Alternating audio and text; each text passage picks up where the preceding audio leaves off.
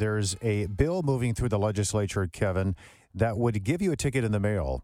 You might not even be aware that you were ticketed, but if you're driving through a construction zone, which we know is very, very dangerous, other states do this. They'll have a camera set up. They'll have a some monitor out there to see how fast you're going, the time that you broke the law, went over the speed limit in that construction zone, and they'll send you a ticket in the mail if this gets through. Big Brother is watching, an eye in the sky. Yeah, to see if you're speeding in construction zones. Look, it, is it necessary to save lives? It is dangerous. Uh, or is this the first step in raising massive amounts of money through video camera policing for all kinds of things? Uh, let's go to WJR senior news analyst Chris Renwick. Hey, Chris. Good morning, fellas. We know that speeding in construction zones it can be dangerous because of a couple of reasons.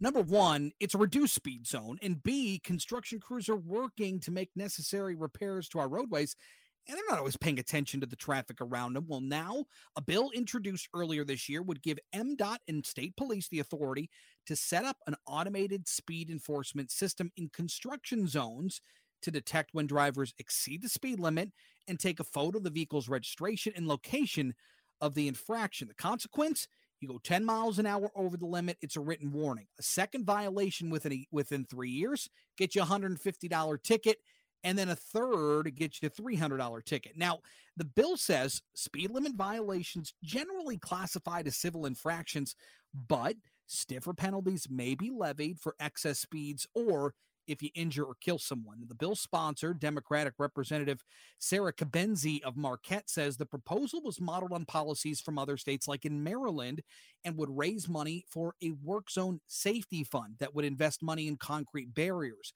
better signage, and other safeguards to protect the workers who are working on the roads. During testimony yesterday in the House Judiciary Committee, Kabenzi said, We're looking to change the behavior. We're not looking to raise money.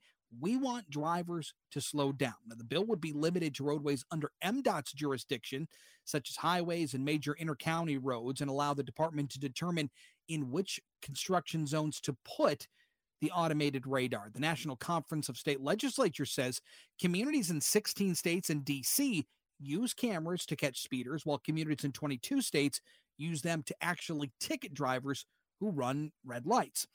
And, fellas, according to MITA of the Michigan Infrastructure and Transportation Association, there were 4,035 work zone crashes in Michigan in 2020.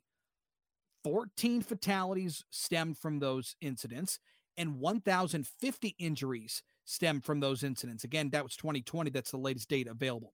So the idea here is you try to slow some of these folks down who are driving in construction zones in an attempt to at least cut into those numbers somewhat.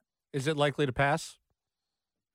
Look, it's got some juice. There's no doubt about it. And and it was up for a second reading yesterday in Lansing. So this isn't something that's going uh you know that that was introduced and then is just going to be put on the side table.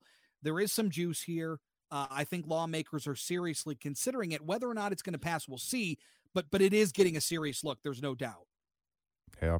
Well, uh, Sarah Cans Benzi, Cambensy is the uh, uh, the bill's sponsor, wanting to get this through, raise money for safety in those work zones.